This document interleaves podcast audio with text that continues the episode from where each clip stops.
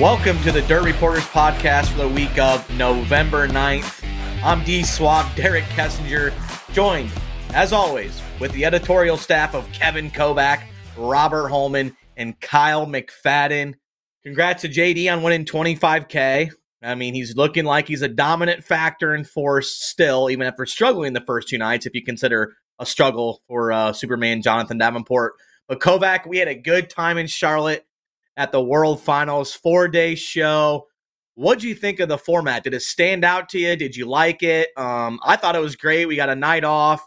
You got to hang out and uh, what'd you watch? What was your uh, thing you watched on Friday? You had a you know, you got a little sleepy there, and you started watching uh, Curb the Enthusiasm. Uh, yeah, Curb Your Enthusiasm Marathon, Marathon was on there on HBO, and I got back to the hotel room, and I'm like, yeah, like I, I just kept watching the next one, and next thing you know, uh, the Friday races were just about over. I'm like, yeah, I'll just go pick up D Suave later on from the wherever he's out gallivanting around, like with his uh, with his uh, posse you know, with Stuhler, yeah, who could have given you a ride home. He said he would have, you know, but that's a that player been, right I, there. But, but, I also told him, I don't know, you probably wouldn't have at that point. It was late at night, and you would have heard some stories from D Suave at that point, you know. So, uh, but it was but anyway. a nice, uh, refreshing thing to, uh, you know, we got a night off. You could do whatever you wanted. If you want to go to the races, you could. You could go sightseeing, you know, in the Charlotte area, or just hang out and uh, get some rest. So, what do you think of the format?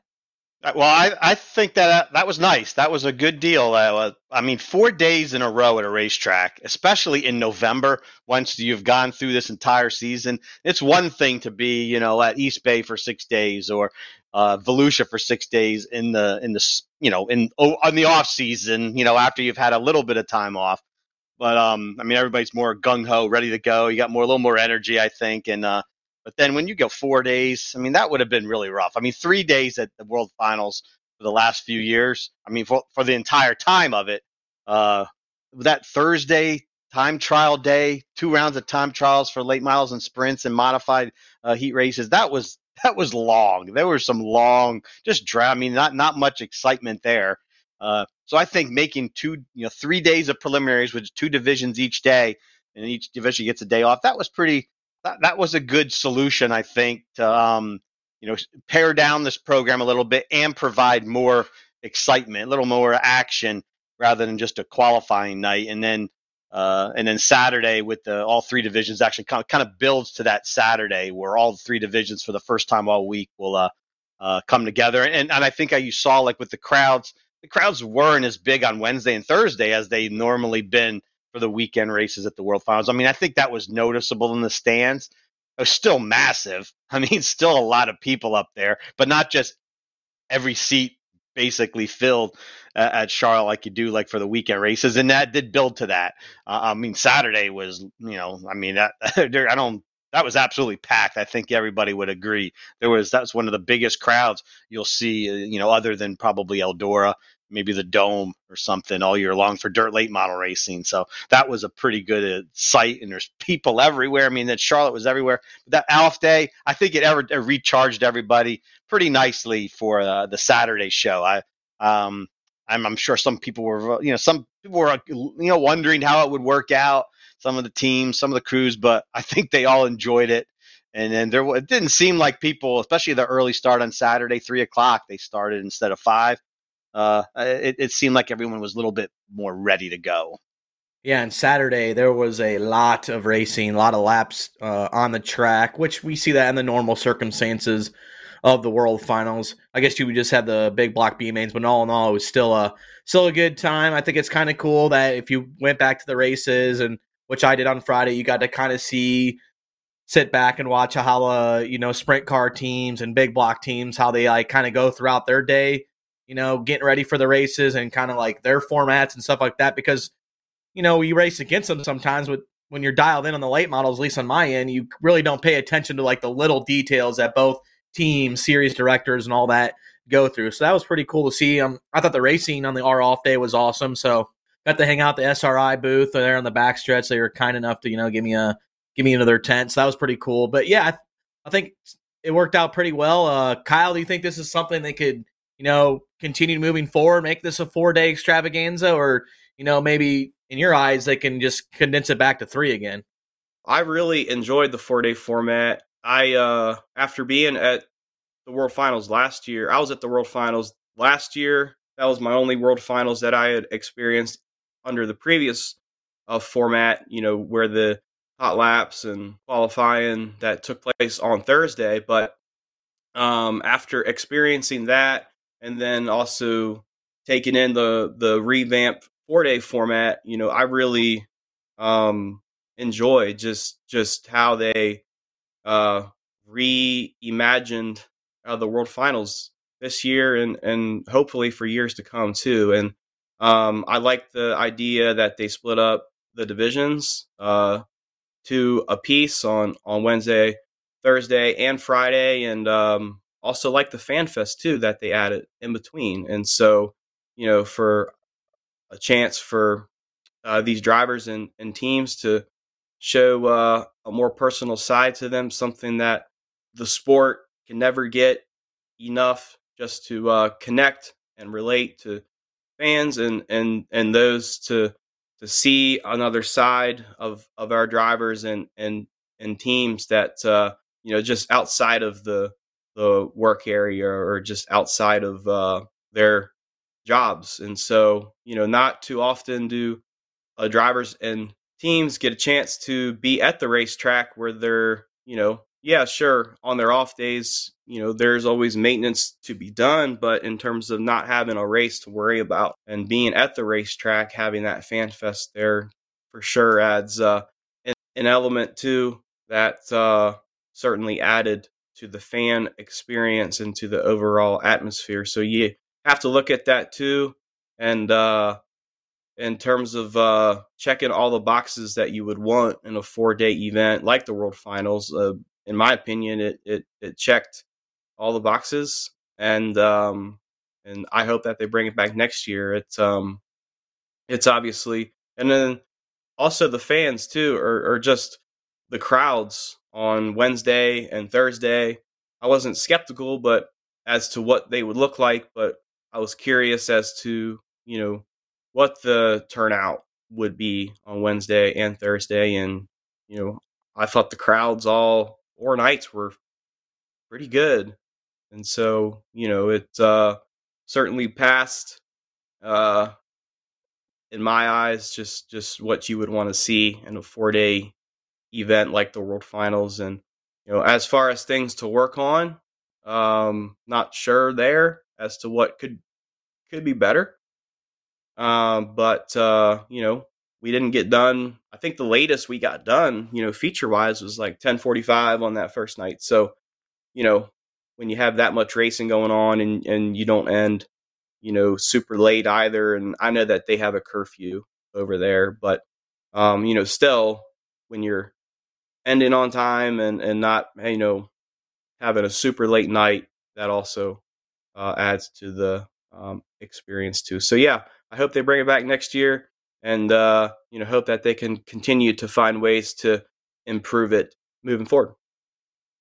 Yeah, and we got a higher car count in the late model, late models. Um, nearly the highest car count I've seen in uh, World Finals Kovac because they had a non-qualifier race for the sprint car, so they uh, they turned out there well. I felt like the crowd was good overall. I I think it's going to be here to stay. Just Robert, what's your uh, opinion on it? You got three headline divisions.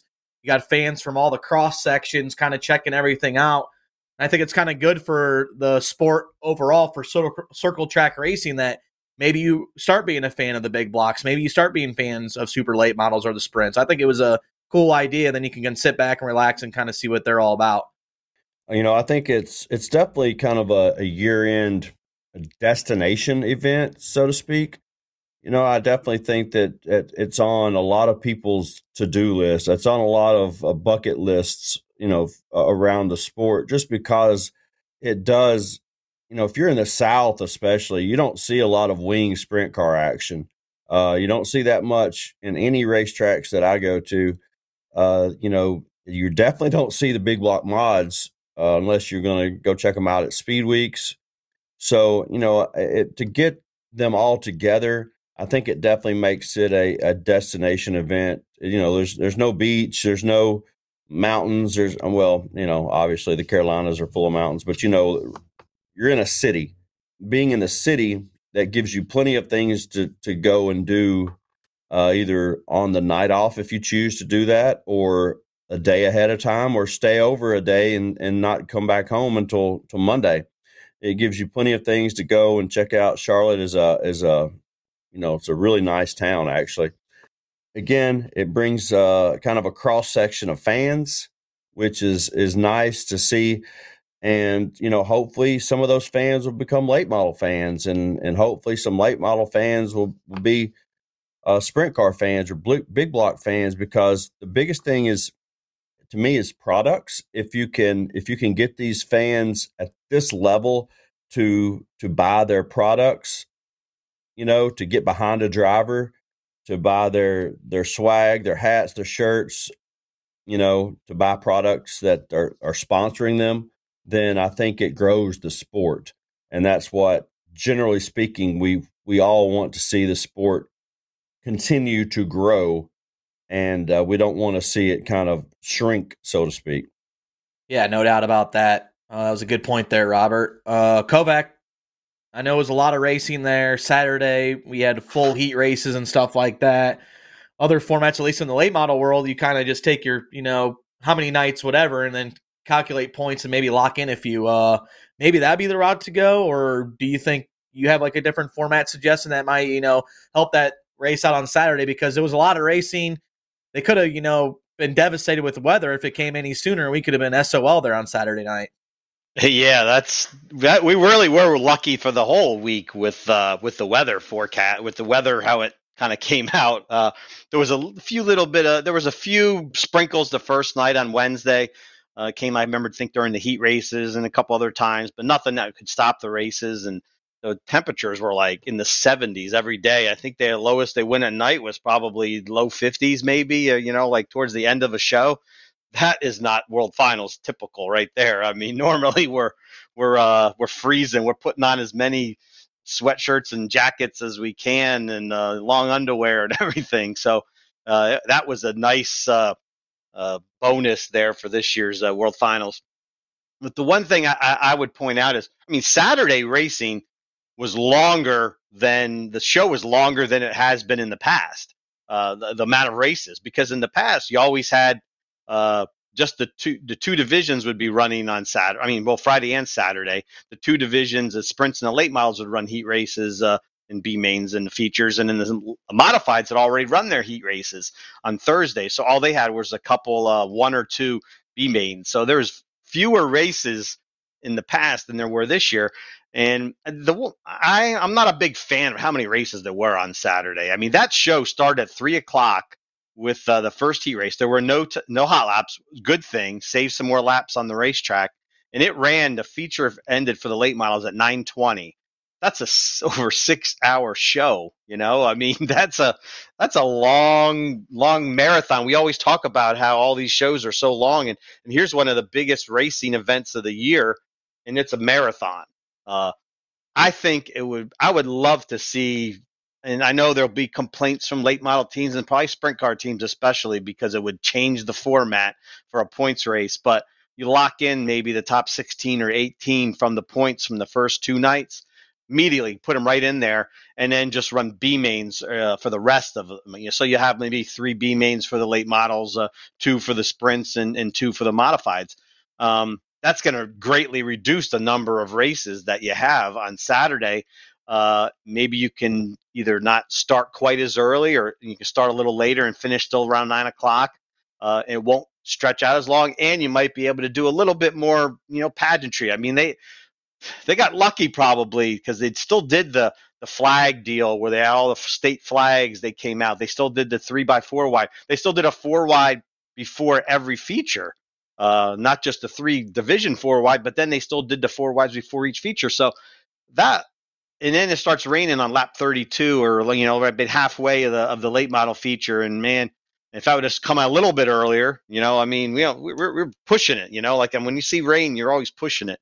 So I would have, I wouldn't, I would like to see just a little bit less racing on Saturday. Throw some guys in there, and maybe that would, uh, you know, keep everybody, keep the the momentum going even more uh, for the Saturday, and and also it wouldn't make it so long. And once they get to that championship presentation for all the driver for the champions of the series at the end of the whole show, that's it's been a pretty long night, and maybe the fans don't want to hang out quite as long, even if it wasn't raining this year like it was. It did start raining right after the last race, so the championship deal was a little messed up uh, because of that. It was uh, affected by the rain but still fans wouldn't even want to you know they're, they're ready to go after six hours. So let, let, us do a little i'd like to see a little bit of change you know and maybe the, the, the teams and the sprints and the late models would accept it uh you know different format. I say we bring back the banquet on sunday kovac after four days of racing well, that's another thing too, uh, Derek. How about that? we are you are you and I. We are banquet fans. We get we take some uh, some gruff about that, don't we? Uh, a lot of times, we've always liked going to the banquets, and I personally think it's kind of cool to at the end of a year uh, to have a banquet, some sort of uh, celebration of the champion and, and the people that did make it all through the ser- through the whole series, and also lets their families come in there and and, and their uh, and their sponsors, kind of just in a setting that isn't at a racetrack and uh, the pressure of that.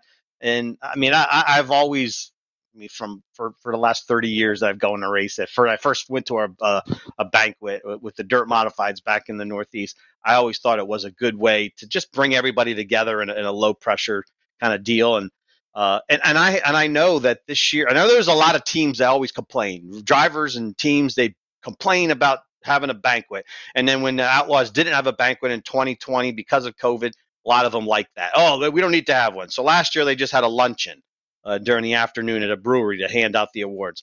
And some of them still complained about, you know, I guess they still didn't exactly like that. They would they would have rather just had something at the racetrack, which was what they were going to do. They were going to do it on the stage after the race. But that's all now dependent on the show not going too long, not raining like it did. So really, Dennis Erb won the championship, but he didn't really, other than in, on the racetrack after the race, didn't really get a lot of you know pageantry and, and I mean and, and I know Dennis, I even asked him about it. He's not the big flashy guy like we've always talked about, but I think he actually said he would have liked he would have gone up to do a speech at a banquet. He would not have minded that. And uh, in his crew chief Heather Heather Lyne Heather Lynn, she said she liked she wanted she was disappointed there was no banquet she said she wants to be able to show everybody she can get dressed up and put some makeup on once a year and not just be dirty, dirty clothes rolling around on the ground at the racetrack working on a race car. I would lean to have, hey, Outlaws, bring the banquet back, and then Derek and I could attend it and have some fun too, right, Derek? Yeah, bring the bring the banquet back keep James Essex out of the way when Heather, you know, gets dressed up because I, I know he had some nice comments to say back at the Lucas banquet how uh, how great she looked at the the banquet. So uh, Essex wouldn't be there, so maybe that's why they didn't have it. But nonetheless, yeah, I kind of wish they would have the banquet. Kyle, you went to a lot of new late model races and events. Just one final thought: where do you rank this as a like you know a super late model event? I know you got other headlines, but it does have a pretty cool atmosphere too, and it's a little bit different than we see at other you know quote crown jewel races. Yeah, actually, somebody asked me that. A fan asked me that as I was walking through the pits. They stopped me and knew that I was first year on the beat and asked me my my thoughts of where the World Finals kind of uh, stacked up and um, talking about late models and where the late models fall. You know, or just uh, the late model portion of the World Finals. I mean, seventy race cars. I mean, seventy cars you know, I mean, there's there's there's not too many events in our sport that draw 70 plus race cars other than the Prairie Dirt Classic and um, Eldora, right? So in terms of car counts, you know, it's already right up there. And so now that they had added, um, you know, increased uh, the winners shares now too. I mean, 25,000. I mean, I, I think at first I mean the the the 10, 15,000, you know, purse aside the the waning car counts through the years. I think last year was what like 40 some at the World Finals. So um if you would have asked me that last year, I I would have probably have not really put the World Finals maybe in the in the top 5. Um if not then fringe top 5, like right outside the top 5. Now I mean, I think it's uh second tier, you know, uh, races in our sport. If not, then it's a fringe tier one, considering the car counts and uh, you know, just you have guys like Jonathan Davenport and Chris Madden, and, and all the top teams in our sport are there. Big car counts. Uh, you know, I mean, how how can you not rank it up there? You know, among the top races in our sport, and so, um, as far as the event on the whole, when you include the sprint cars and the big block modifieds, um, it's my favorite event or one of my favorite events of the year. You know, just because you you draw, you know, as we all know, um, you know, three of, of dirt racing's premier divisions and, and three of of uh, you know the best drivers and in, in their respective disciplines, drivers and teams. You know, they all converge, and so you know, there's no other event like that, obviously. So it uh, ranks right up there for sure. And uh, I agree with Kevin about the you know trying to shorten up the Saturday night format. Try to keep it at four four and a half hours. So if you eliminate the the heats, I mean that's probably forty ish minutes, right, or an hour plus. You know, so that would probably get you down to where you would like to be in terms of time frame. So it's uh, a big event, and hopefully they can add to it next year. And hopefully they have pound cake in the press box for dessert, right? pound cake and maybe some uh, marble cake too. You know, try to expand the the repertoire there. They had pound cake two nights, right? So we would have to maybe hope that they, uh, you know, add a little bit to the assortment of of treats. So Kyle loved that Robert. pound cake. I saw it. That one, right? Man, he had the had the raspberries the, the or whatever cool was on it, and he had the you know the whipped cool cream. He never had man, Cool Whip before. Whew, he never man, had Cool was, Whip before. Never had Cool. See, we're really he's really expanding out his everything this year. Look at you know, I mean, he's he's getting a lot of new things this year, right, Kyle? I like man, he he's exactly. I loved it. It looks like that looks good. It looks good. As soon as I walked into the media room and he had that little dessert, that was nice. Exactly. Yeah, Robert. He didn't know what pound cake was uh, before the weekend, and then afterwards, I think he's a huge number one fan for the thing. He loves that dessert. Fake news. I don't know who told you that, but whoever did, pound cake's. It's good. all right. It's, it's okay. Robert, you weren't there to enjoy the pound cake. Unfortunately, you were over at Duck River, and before we get like going with our topic there, but this is kind of leading into it. Just how wild was that crash um, this past weekend with Scott Cook? He was up right up there up front, leaving the ballpark. Had a good story. Go check it out at dirtondirt.com. Uh, we see it a few times. We're going to go into more detail in it, but that was pretty significant crash there. First of all, I do wish that I'd I'd known we were going to have like all all of this World Finals talk because I would have gone and finished my laundry, and then just come back and listen to you guys like tomorrow or Wednesday or Thursday when I usually go and, and listen to the whole thing all all at one because it's excellent uh, perspectives from you guys. But I wasn't at at Charlotte. In fact, I've never even been to the World Finals. Uh, so uh, so I could have I had some laundry I needed to finish. Uh, dang it! But uh, anyway, we're, we're if you guys I'm, I'm listening to you guys complain about six hours of three great divisions. You could have been at Duck River for nine hours of 27 bad divisions. Duck River, my home track. I love the racetrack. Friday, I get to Duck River for the the opening of the uh, deep fried 75. I get there at 6:30 and I get home at 11:45. I don't know what kind of math that is, like 4 hours and 15 minutes, not bad. Saturday, I get to Duck River at three o'clock for the. I'm sorry, not Saturday because Saturday was rained out, but Sunday I get to Duck River at three o'clock for the finale, the ten thousand dollar to win finale, which uh, Garrett Alberson won, and I got home at ten forty five. So, granted, it was a lot had to do with the weather, a lot had to do with rain delay and and stuff like that, but it was a long day at Duck River. In fact, when I left the 604, the crate division, had not even taken the track yet. They hadn't even raced their feature, and I still didn't get home till 11:45, and I lived uh, 35 minutes away. So it was a long day at Duck River on Sunday as well for a lot of people. It was muddy. It was it was it was uh, ice bowl muddy. If, if if anybody has ever been to the ice bowl on some of those bad occasions uh, at Talladega Short Track, it was wet. Um, kudos to them for getting the show in uh, kudos for uh, the track management and uh, Chris Tilley from uh, the Valvoline Ironman series for sticking with it and making sure that the uh, you know the 20 plus super late model teams got what they came for, and, and that's a ten thousand dollar to win race because it was the conditions were not favorable. It took them a long time to run the track in, and then the track still, even after all the prelims, even after uh, a feature and all these heat races for these cars and stuff, the track by the time they ran the 45 lap feature for super late models honestly, it still wasn't ran in. It wasn't as wide as you'd you'd hope for, and it still was slimy in a lot of spots. And you had a lot of drivers after the fact complain about that, and that's one of the things that kind of led to um, the Scott Cook's wreck that where he did leave the ballpark. Uh, just the the weather and the conditions and and everything combined, the speeds that they were running. At one point, Garrett Alberson turned a, a, a lap during the feature that was only like three tenths off the track record.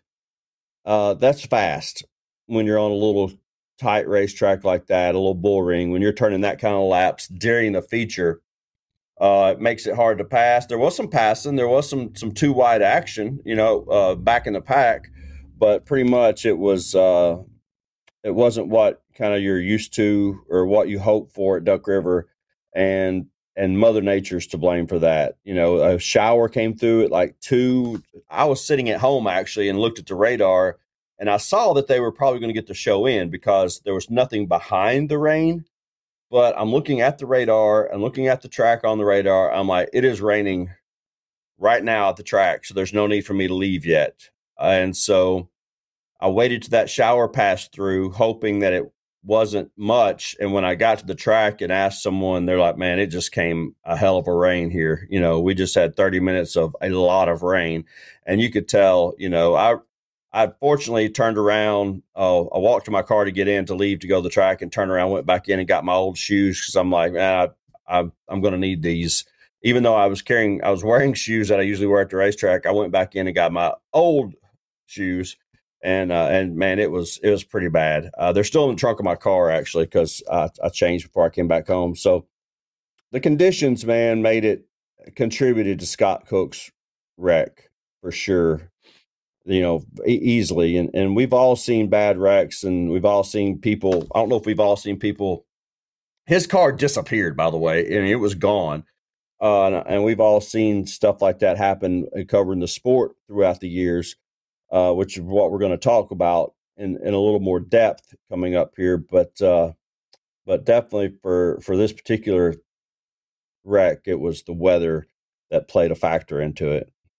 Yeah, and Kovac, that's kind of what we're going to talk about. That nasty wreck at Duck River, just kind of you know um, just kind of makes you think like, man, that's pretty wild when you see a late model, you know, go out of the ballpark. Obviously, we've seen midgets and so I've seen crazy ones at Terre Haute, which we might get into more detail, but it doesn't happen too much in super late models. And when you see a nasty crash like that, you make you it makes you think like, wow, man, that's wild. That's wild shit right there. Uh, probably the one of the most famous late model uh, out of the ballparks happened at Volusia. I think that was the one you were going to kind of mention here in more detail, maybe some others that come to mind. Well, yeah, I was there in 2005 Speed Weeks uh, when Tim Senek from West Virginia, man, he he was driving a rocket car and it became a rocket because it left the ballpark. I think our man, the legendary Steve Gigas, has video of this. Probably can still find it on YouTube somewhere. Uh, and and Senek was just it was that was back when Volusia didn't have like the higher wall there. I mean, they they've the three and four. Uh, I think it was maybe a, a two rail guardrail then, and then there was so much mud and dirt piled up against it. There was barely any wall. I mean, I think like a little bit like uh, uh, Robert uh, wrote about with uh, the Scott Cook wreck at Duck River. and there's not much. There's so much dirt. There's not not much guardrail left, so it, be, it became like a ramp. Senek just went over there and ramped that thing up, and I just looked up. I was I was sitting in the I was in the tower, I believe, for that time. I looked over, and he just went flying up into the air. Uh, didn't didn't flip you know, in front of it. You didn't see him flip because he just left the ballpark and went down. There was no billboards over there. There wasn't wasn't much of an access road then at that, that point either. And he just dove down. There was a hill. There was woods, kind of some uh, you know brush back there, and and uh, and he dove down there, starts rolling down the hill towards uh, which was still the third mile asphalt track, which was just beyond uh, the third and fourth turns of, of the dirt track, and the big block modifieds were parked back there, and uh, and when Senek went down, he rolls down the hill, trees, branches, and he went through a chain link fence back there, and he lands up upside down, like way away from the racetrack, almost where the late, uh, big blocks were pitted. Uh, remember, he, uh, he said he undid his belts and kind of fell. He should have done that that quickly, and he made it a little bit tougher for him to get out. Uh, and he was all right, but man, there was like all kinds of. He, I remember him looking. He said he looked back at where he came from, and it was just a line of destruction. You know, like you could see where the car had rolled down the hill, and and he said that one of the crew, uh, one of the uh, track workers said that uh, he had done more damage to the racetrack than the hurricane that had come through the the previous summer. So that was one heck of a wild flip, uh, a wild crash. I mean, it wasn't. He didn't flip until he went down the hill. he, he was all right, by the way, too. It, car was pretty yeah. damaged, but he was okay. We have the great clip, I think, by Steve Gigas. I think if you go to YouTube and type in Tim Sinek crash Volusia, it'll pop right up, and it's a pretty nasty one with that, you know, that fence before they added the catch fence there in three and four, and just flying out of the ballpark. Yeah, uh, one of the crazy I went there, I, I was, seen. Yeah, I went down there to check it out. You know, like because you could get real close to it. I can totally remember being there in that car laying upside down, and and the, really they were kind of like all officials were like, the, safety team were like, how do we even get this thing out of here? You know, I mean, I'm not sure if they took it out of there immediately or if they went right back to racing or what. That's a while, you know, it's obviously 17 years ago. Uh, but he was really down deep into the woods there, and man, he was uh, just one uh, when everybody was like amazed by like, man, this. Th- thankfully, he's okay. Yeah, that was uh that was a that was a nasty one and a famous you know dirt track as well that everybody will talk about. Uh, Kyle, you had a pretty uh nasty one too with the uh being in attendance with the Bernheisel one. Just what was your perspective on that? That was a that was a scary one indeed. Yeah, I haven't seen any super late models or late models in general leave the ballpark.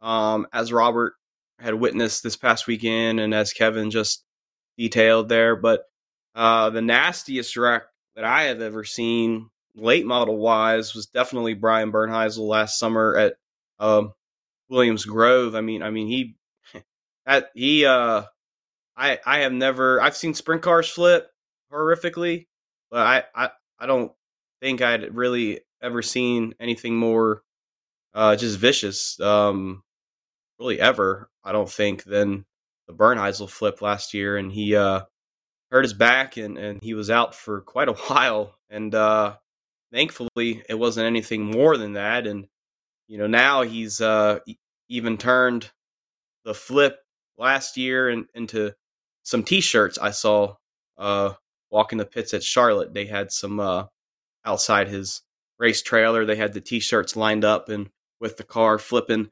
uh, or with the graphic of the of the car flipping um, on the back of the T-shirt saying flipping the script, and so a little bit of marketing there that they are leveraging off of uh, the flip, but uh, but no, I mean that was uh, that's that's the the nastiest wreck that I can think of. Um, you know, witnessing um, on the late models, but um, you know, I've seen sprint cars leave the ballpark uh, multiple times. That's obviously not a uh, rare occurrence for uh, wing sprint cars. Fortunately, I haven't seen the uh, the the clip of what happened at Duck River, or even what um, you know Kevin had just described either. And so these cars are uh, obviously you know safer now more than ever before, and I would imagine you know, flipping or leaving the ballpark is obviously never fun, but I would, if I had to choose between, you know, flipping in a late model and, or flipping in a midget car or a sprint car, obviously, you know, you would rather be, be, uh, taking the ride, uh, in a late model. But, um, yeah, I mean, that's the only, that's the only, um, really vicious wreck that I can think of was, uh, the Bernheisel flip last um, summer, and you know parts were flying off the car, and you know all four wheels were were dislodged or not like dislodged entirely, but they were dangling off the race car, and the car was pretty messed up um, on on the backstretch there of Williams Grove. But um, yeah, it's uh, and also too, I mean, thinking back to you know, as Robert mentioned, you know his his wreck that he had witnessed, uh, you know, track track conditions have uh, a, a large part too, obviously, to play. And um, if I can recall, that night at Williams Grove last year was, um, you know, track was was pretty fast too. So, um, hopefully, we don't uh, see too many of those else moving forward. Um, you know, because they're certainly uh, they certainly take your breath away once you once you witness it. Robert, you saw that one firsthand just because of track conditions. Um, it's very unfortunate when you have something like that where you know people uh, something like that is out of their hands and they just get caught up on it, kind of like what happened last Saturday. But is there any other ones other than that one that you got to see live and more, most recently that you know comes to mind? Uh, you know, first I'll just kind of hit on the Duck the Duck River one, uh, Derek. With the weather for sure played a part, and at first when I when I spoke with Josh Putnam, he thought that uh, that he might have that they may have touched. But if you go back and watch that video closely, I don't think that they ever touched. It was a matter of Scott Cook shooting a gap there. He was going so much faster. Had he tried, had Scott Cook tried to get down the track, he would have just destroyed uh, Josh Putnam's car because he was going that much faster. In fact, Josh Putnam said he's like, I think he was going 50 miles per hour faster than me.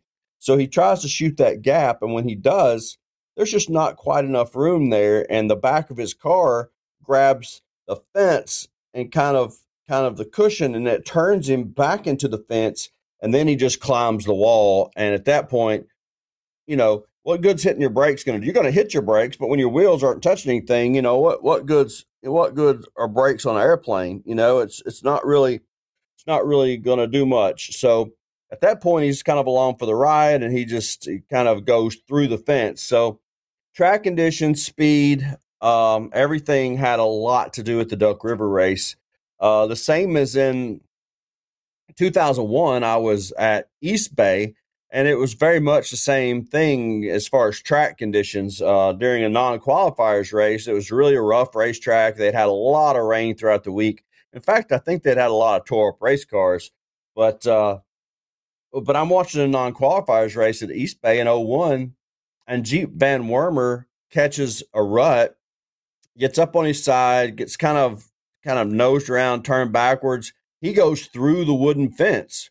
And, you know, I'd been there all week. I didn't even realize the, the, the walls at East Bay at that time were plywood, that they were wood, you know, and it was like, it was like uh, signs that advertise, you know, you can buy advertisement on there, and as they had it painted and stuff, and he goes backwards through it, and he's like hanging through the wood, through the plywood backwards, and uh, so that was a, a, definitely a wild ride, um, for sure for for Jeep Van Wormer, and uh, before they before they shortened the track at Fort Payne, I was there in uh, well, the early '90s and Randall Chupp took a wild ride, which there was no wall around that track. It was just a massive, almost half mile speed plant with long straightaways and almost like paperclip turns. And and Randall Chupp went off the end of turn one and didn't stop till he was down somewhere in the woods.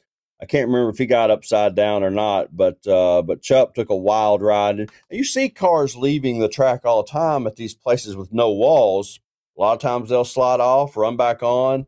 You know, everybody probably remembers, you know, Hudson O'Neal kind of shooting off the track at Batesville and hitting the hitting that big uh, tire and getting airborne.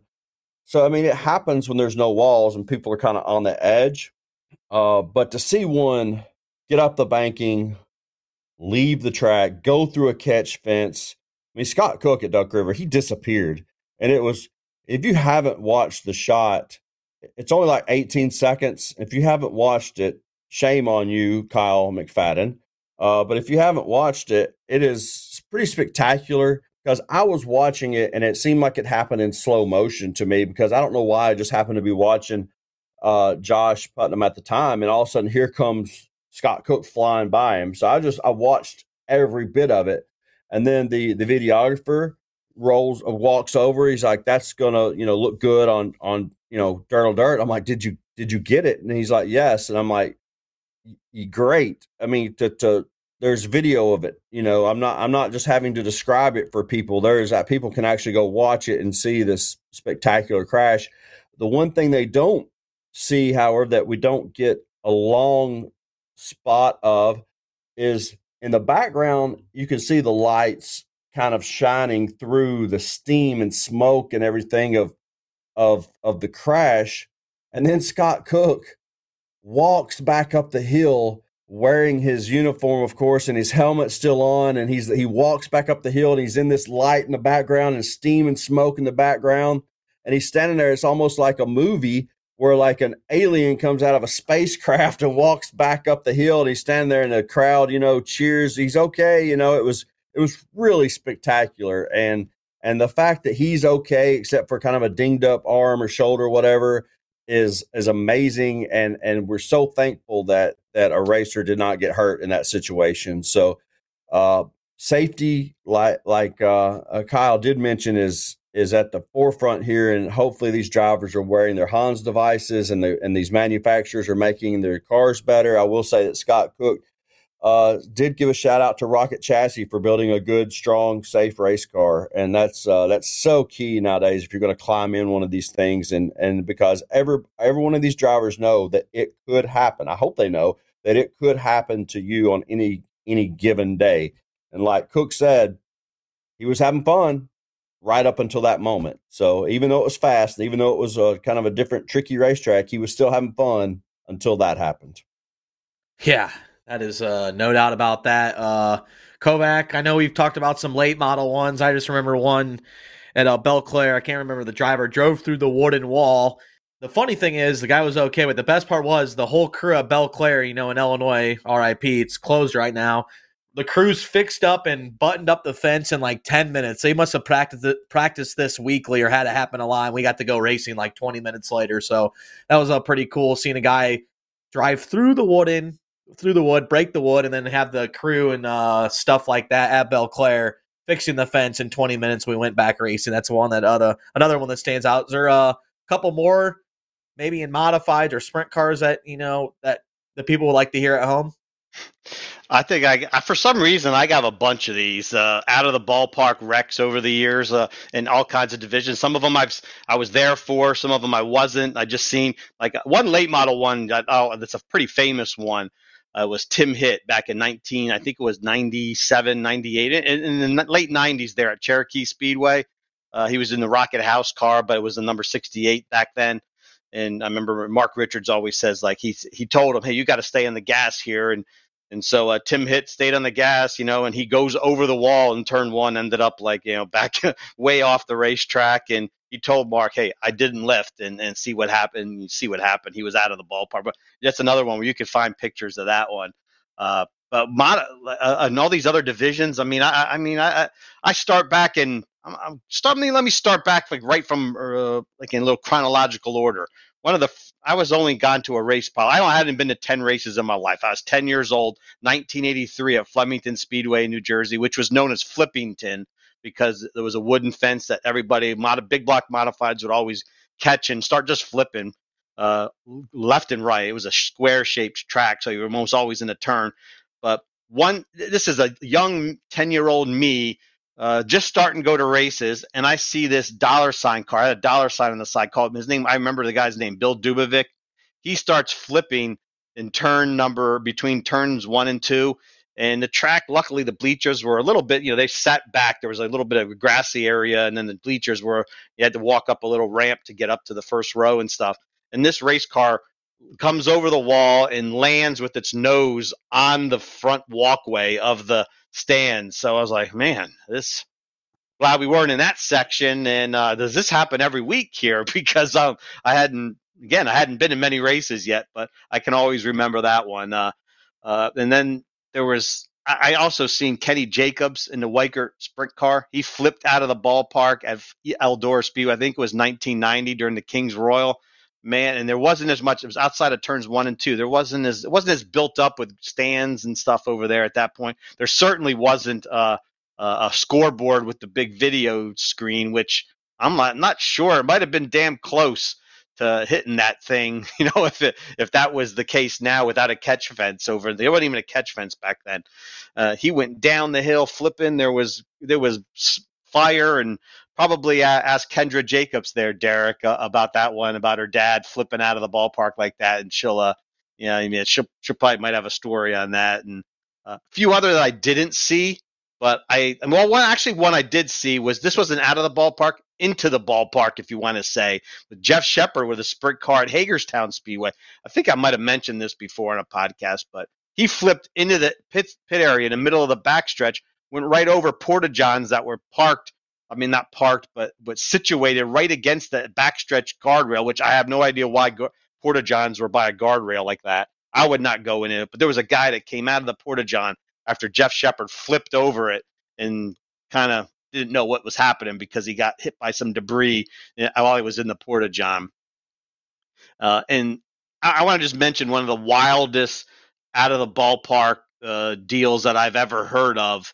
Uh, this was in a micro sprint at Georgetown Speedway. This was probably back in like the early 2000s, late 90s. I wasn't there for this one, but I've heard it. There was a female driver, Becca Anderson. She was a really good URC sprint car driver uh, from down in the, in the Delaware, uh, in central Delaware. She lived and She uh, was. I'm, I'm positive it was a micro sprint, and for some some reason, I think she lost the steering. The car goes off the track in turn one. There's no wall there it goes through like a fencing or whatever was over in that area there.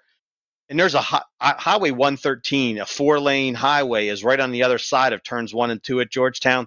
Well, Becca's car just kept going. It kept rolling, and went across all four lanes of the highway, and she ended up on the other side of the highway in the trees.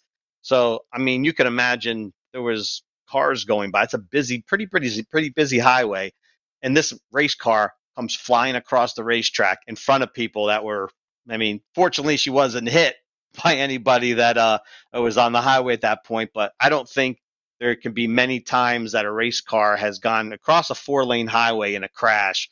Uh, you know, any type of race car. And I I just thought I always remember that as a pretty uh, wild, uh, out of the ballpark uh, situation uh, at a dirt track that I uh, uh, uh, that I can that I read about or not quite. I wish I mean I wasn't there, but it, it was it happened, so it was pretty wild. Yeah, plenty of wild crashes out of the ballparks. We've seen even cars try to go through the go out of the ballpark, but there's a wall there, and they weren't be able to successfully do that. Um, well, guys, I loved hearing your stories of you know all the crashes we've seen throughout the years, and just hope that we have less and less of them because it is scary and is dangerous. But we find out at the same time they're okay, then they're pretty cool to watch. So uh, thank you for that, I guess, for the drivers at home that uh, go out of the ballpark. No, I'm just kidding there. Um, so we finished the show with finish the show with one more thing. You know what? I'm feeling frisky today. Robert, how about you, man? I'll let you go first. Uh, condolences to um, the family of Marvin Ford, uh, who owned uh, Fort Payne, Alabama Speedway. Um, Marvin Ford passed away uh, this past weekend, uh, maybe Saturday, um, he had uh, he was in his early seventies. Uh, then this gentleman also at one time ran uh, Gadsden or, or ran a racetrack there in Gadsden, Alabama, and uh, he also was the UCRA the Crate Late Model Series there, the kind of a regional tour there that um, that um, ran in, in our area. He was the founder of that. So uh, condolences to his family. Is Green Valley Speedway is is in Gadsden. He was a, a flag flagman at Dixie Speedway back years ago.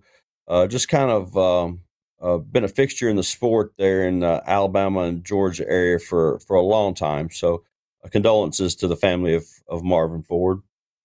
Yeah, sad news when we hear somebody in our in our sporting world, you know, pass on, and we're thinking of them thinking of them and him and his family. Um, my one more thing is going to be don't forget this weekend the Peach State Classic, uh, twenty grand I believe on Friday and fifty three on Saturday, both points nights.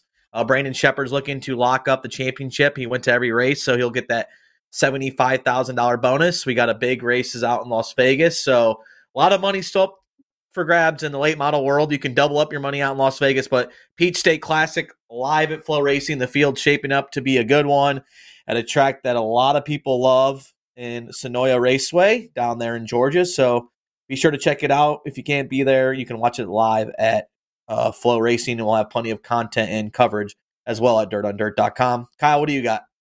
Yeah, I was uh, talking with Parker Price Miller, the sprint car driver. Um, well, currently a uh, sprint car driver, but he'll be uh, has 30 races, maybe more, planned for next year. So, uh, going to be interesting to to see. Uh, doesn't have a, a, a, sprint car ride at the moment, but obviously he's a sprint car racer at heart. But I was talking with him, and uh, Parker is uh, fixing to to put together a, a pretty formidable late model program uh, with the help of Longhorn Chassis and uh, Matt uh, Langston and uh, even um, Tim McCreadie is also lending a hand there too with uh, Parker. So we'll see there the ceiling there for him. I mean, could be uh, could find himself uh, don't want to say full time in a late model, but I mean 30 35 races. I mean that's certainly quite a bit. So um, showed some speed at Charlotte this past weekend, and